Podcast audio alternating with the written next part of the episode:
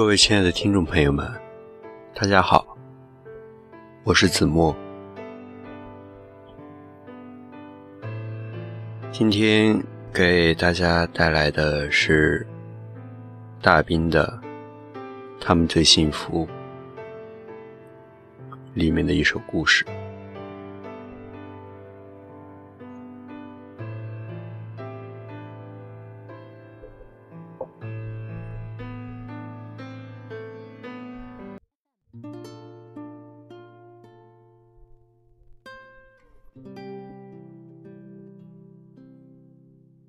王勃说：“一场离若得乐的智慧。”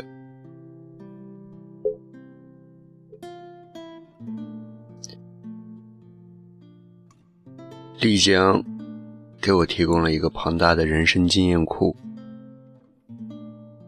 我遇到许多不同的人，他们的性格和经历让我吃惊。更让我吃惊的是，他们当下的自在生活。他们让我从自我狭隘的生活经验里跳了出来。我不再容易陷入自我情绪的泥潭里。永远存在另一种合适的生活方式，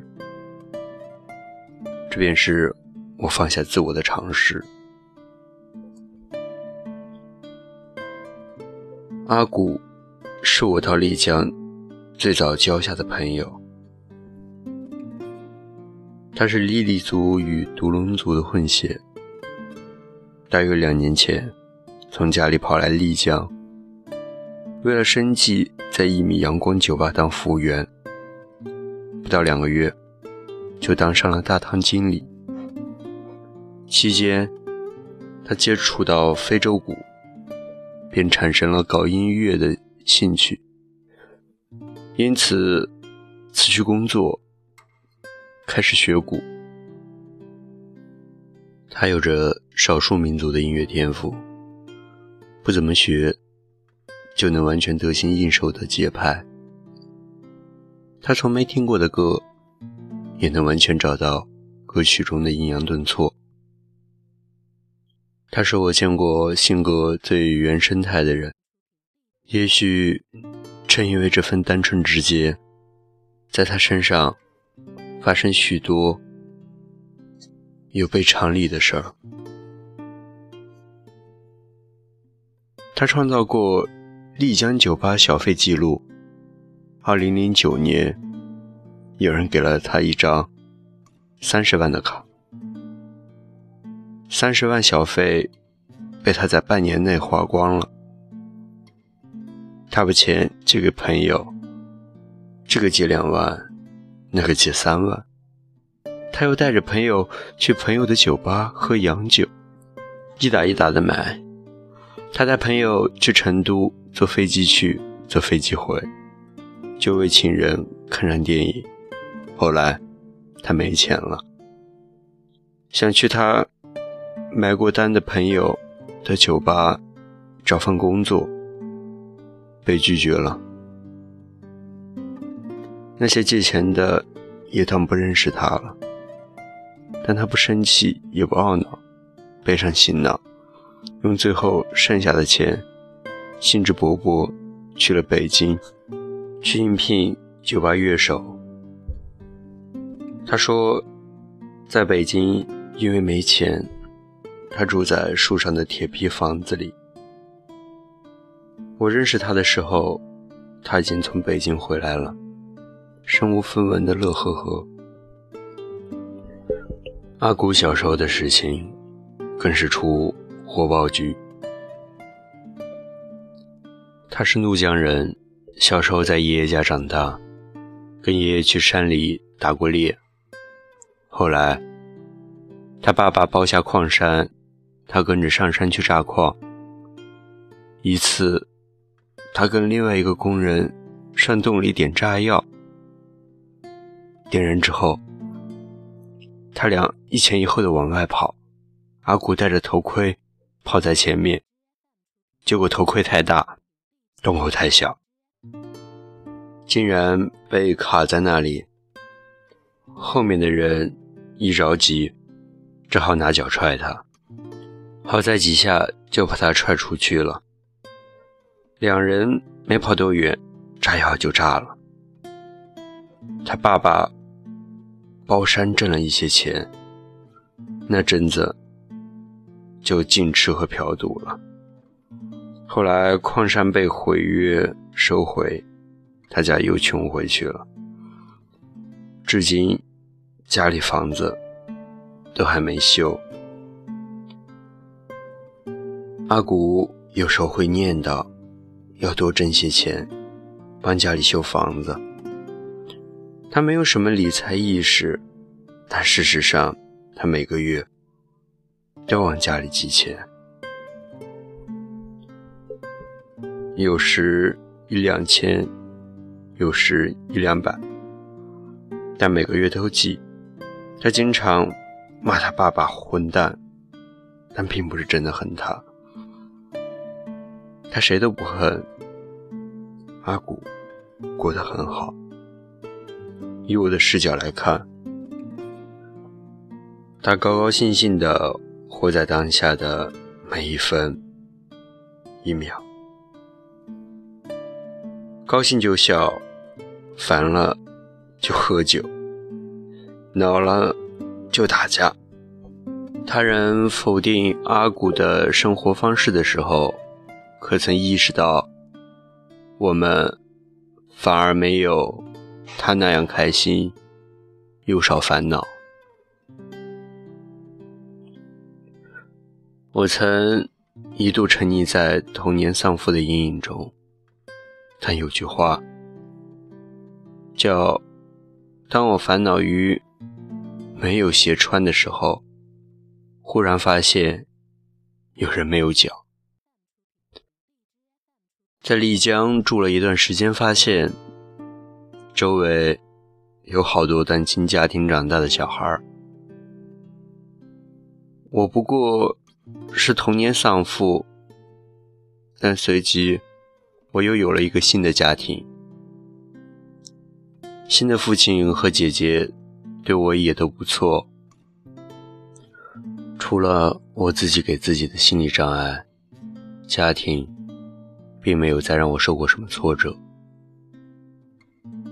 但周围这些人儿，离婚的离婚，丧亲的丧亲，还有两个女孩怀孕六七个月了，忽然发现被男友骗了。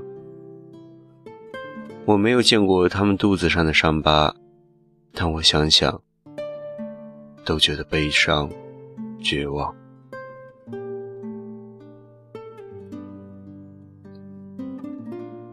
在阳光灿烂的丽江，当下的他们，不也都在懒洋洋地晒着太阳，享受着当下的宁静吗？环境和心态一变，烦恼也就不那么成立了。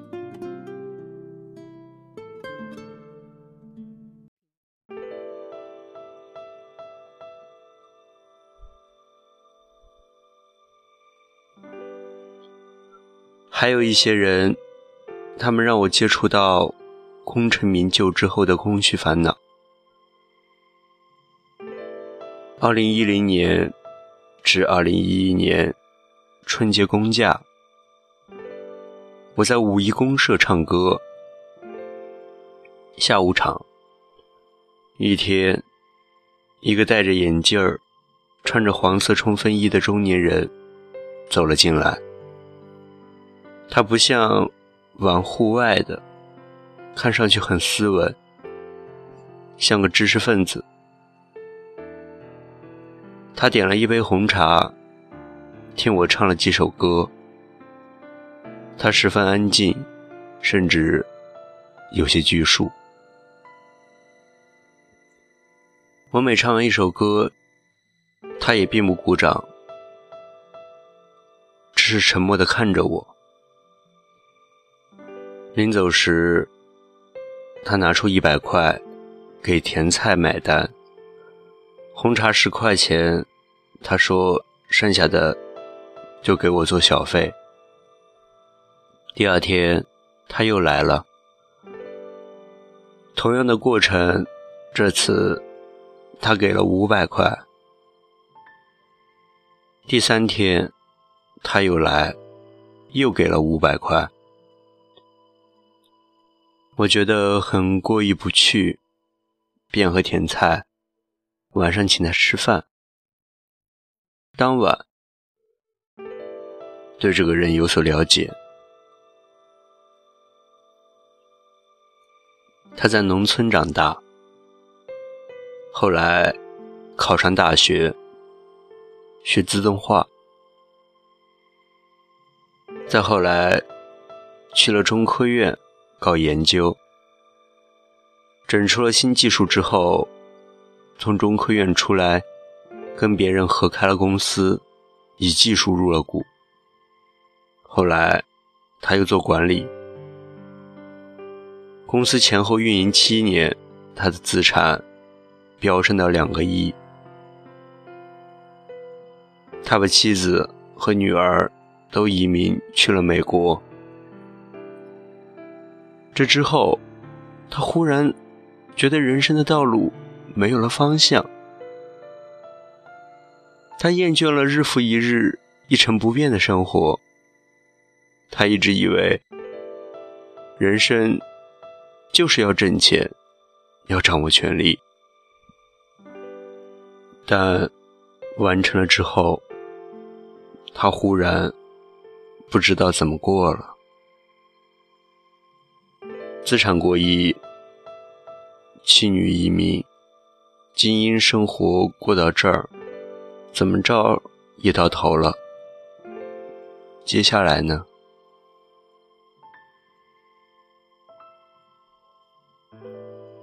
他把股份都卖了，开始到处晃荡，找自己，找方向。大年三十那天晚上，他喝了很多酒。后来，我俩凌晨就在古城街道上晃。他又哭又笑，我就沉默地看着。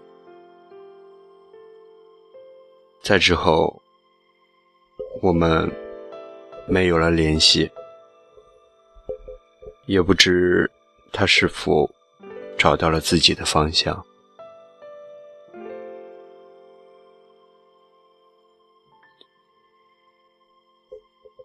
另一个人是我去腾冲时碰到的，他开超市起家，后来资产过亿，功成名就，忽然就抑郁成疾，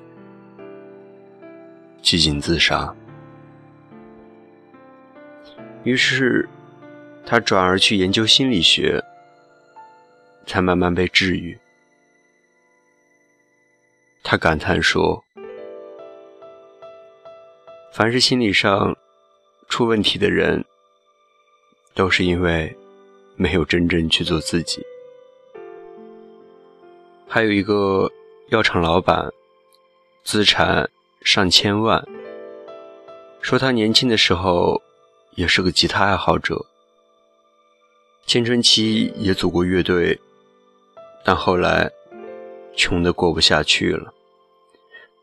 便想着法子赚钱，直到后来做药材生意发财了。他也欣赏我们，但也替我们惋惜，觉得我们这么高的学历不应该窝在这儿打工，玩玩可以，但不是长久之计。我后来还分别在某社会老大。某导演、某教授那里听到这句话，他们均对我们当时的生活状态很羡艳，但也觉得我们终究是不务正业，不是长久之计。在他们眼中，总有个正业和长久。我看到和听到的各种人的故事，见得越多，听得越多，我越理解无常。那时候，我通过他们的故事确认了一点：成功并不等于幸福。真正的幸福，并不来自外界，而源自内心。我开始尝试一些塑造内心的事情，学着泡茶，读了一些书，跟一些出家人交流，偶尔打坐观心。而在这期间，更重要的事情是甜菜开始引导我，通过沟通来解决我们之间的矛盾。总而言之，我尝试着在生活中去修行自身。把茶泡好，需要放松心情，去除杂念，专注精神。这跟修行的要旨是一样的。而完整的喝完一杯茶，至少需要四十分钟的闲暇。心无一念的喝完一杯茶，往往需要两个小时。安于闲置也是修行的一个目标。每天泡茶，变成了我内心建设的重要组成部分。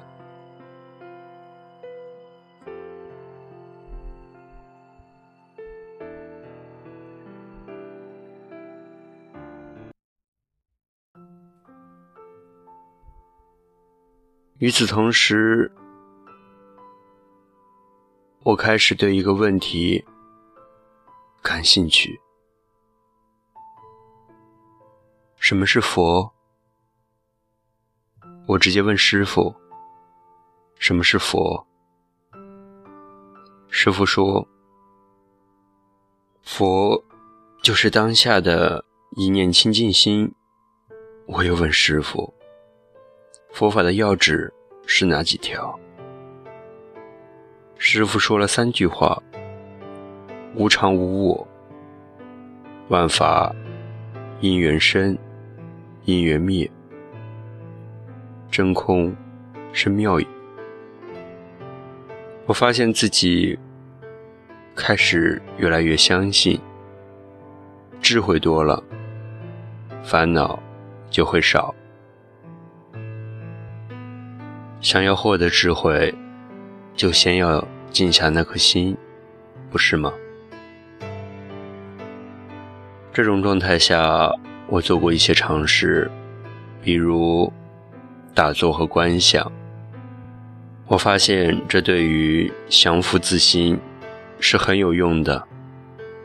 同时，我慢慢养成一种把选择权交给别人的习惯。这些尝试让我和甜菜的生活慢慢回归了主流。这期间，我俩的感情开始发生变化，我对我俩感情的认知，我对甜菜的认知也开始发生变化。这才是我领悟“智慧”二字含义的关键时期。她因怀孕。而皮肤过敏，我在照顾他的这个过程中，逐渐认识到，如果你为别人做事情带一点私心，你就不会因为做这个事情而快乐。我一再和甜菜说，我乐于照顾他，但我是否真的乐意照顾他，他完全能感受得到。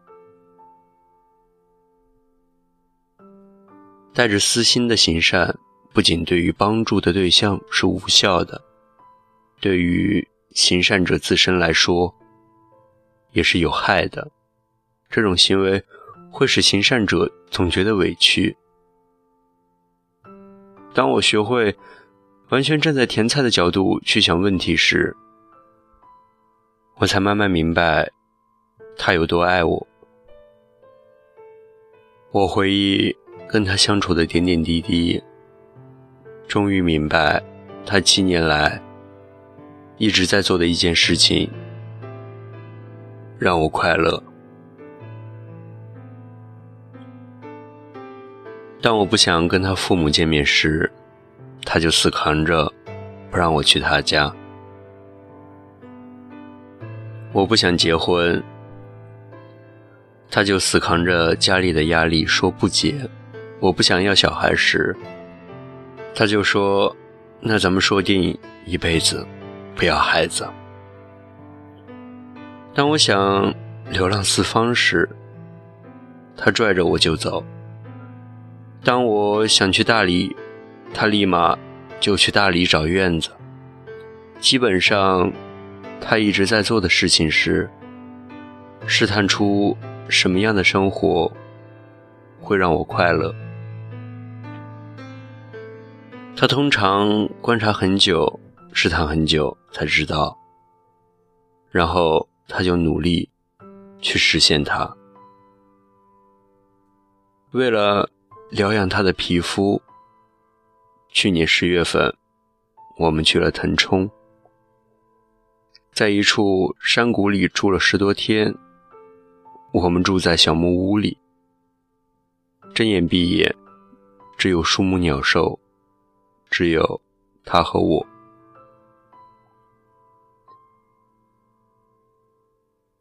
他跟我在一起七年多，在那个山谷里，当一切都是安宁平静的时候，我才终于看懂他对我的爱。甜菜是个有智慧的女人。关于幸福，他其实领悟的比我早得多了。很简单，就是全身心的希望我快乐。菩萨不也是如此吗？全身心的希望众生脱苦，全身心的。布施而不助于心，便是菩萨道啊！我们总喜欢合唱，把我唱给你听那首歌。每次我俩都是面对面的唱给对方听，你知道吗？这不是浪漫，而是一种无比幸福的享受。你信不信？当专心歌颂对方的时候，心里安安静静的，什么烦恼都不复存在。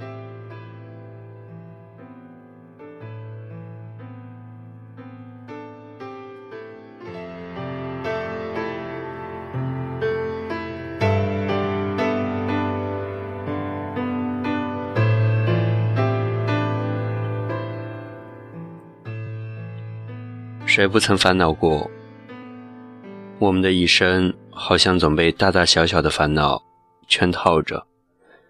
远离烦恼的方法有一千种、一万种，貌似最直接的方法，莫如不执着这三个字；最彻底的方法，莫如智慧这个词。一生那么短，一生何求？为智慧与幸福耳。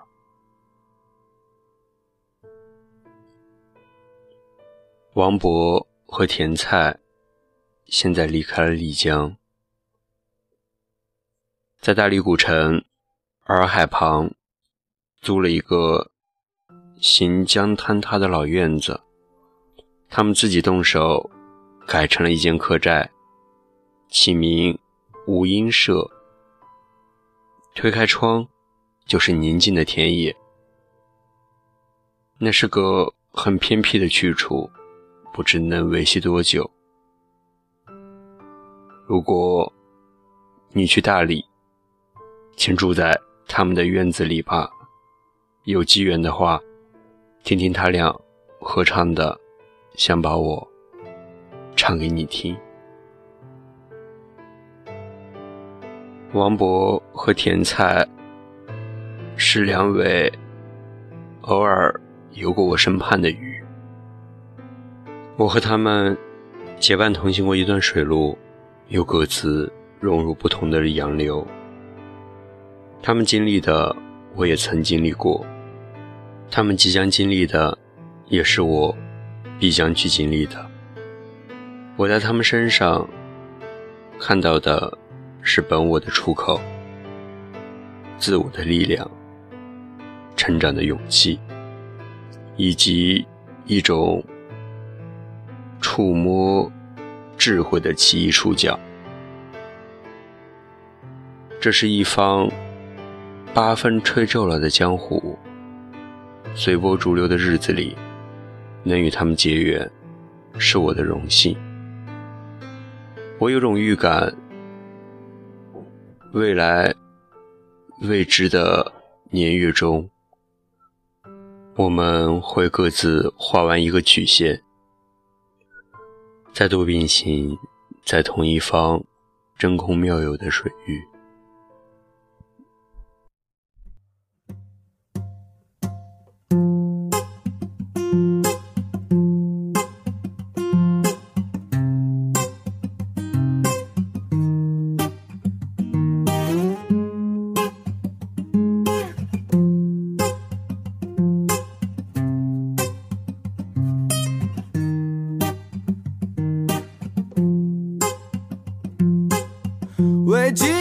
天空画上一个月亮，把我画在那月亮下面歌唱。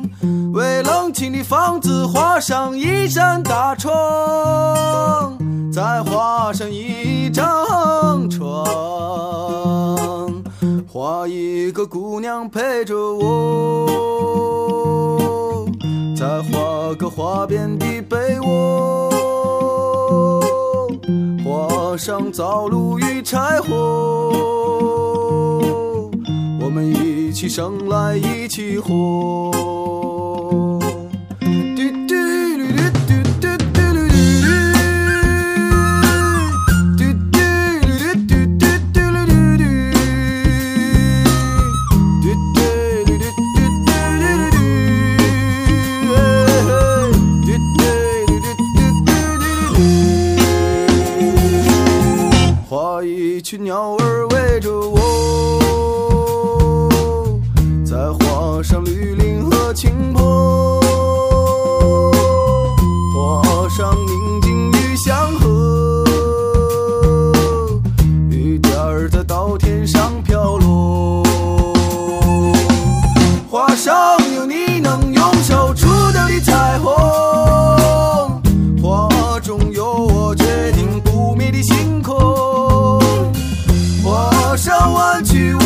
平坦的小路尽头的人家，梦一如画上母亲安详的姿势，还有橡皮能擦去的争执，